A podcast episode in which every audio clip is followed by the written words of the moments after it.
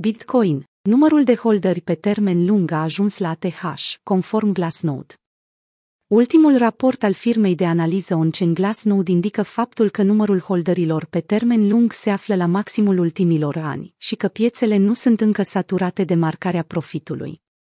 Se pare că acești holderi pe termen lung își reduc cheltuielile, în timp ce adaugă la pozițiile de cumpărare, conform raportului publicat în 22 noiembrie de Glassnode.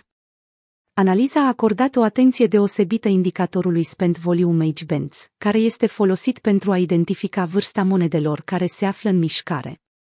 Totodată, indicatorul poate fi folosit pentru a vedea când are loc procesul de marcare a profitului sau cel de acumulare, conform Glassnode. Vânzarea consistentă a monedelor mai vechi de o lună a început în noiembrie 2020 și s-a sfârșit între aprilie și mai 2021. Indicatorul SVAB a scăzut în prezent până la 2,5% din volumul zilnic de tranzacționare. Experții Glassnode au transmis. Acest lucru poate fi rezonabil interpretat că holderii pe termen lung își reduc cheltuielile și astfel sunt mult mai predispuși la a adăuga la pozițiile de cumpărare, ci nu a le închide.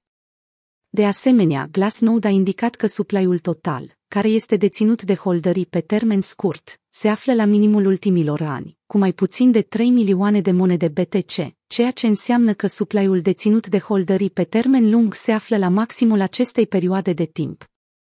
Raportul spune că un număr atât de mic de holderi pe termen scurt, în timp ce prețul se află într-o zonă de ATH, este într-adevăr o situație rară.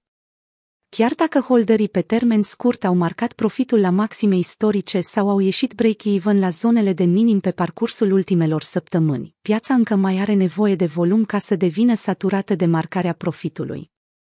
Toți acești factori indică că sunt șanse foarte slabe pentru o capitulare majoră și că taurii ar putea să aibă parte de o altă creștere înainte ca acest ciclu să ia sfârșit. În 12 octombrie am raportat că holderii pe termen lung dețin un total de 13 milioane de monede BTC, care la vremea respectivă valorau 750 de miliarde de dolari, chiar dacă nu s-a putut observa un outflow considerabil pentru mai bine de 5 luni. În 22 noiembrie, jurnalistul chinez Colin Wu a publicat pe Twitter un răspuns către raportul respectiv, despre cum numărul de adrese care au o balanță mai mare decât zero a atins, de asemenea, un nou maxim. Acest lucru sugerează că adopția și acumularea încă au loc, în ciuda declinului total de 20% pe care Bitcoin l-a suferit de la ATH până în prezent.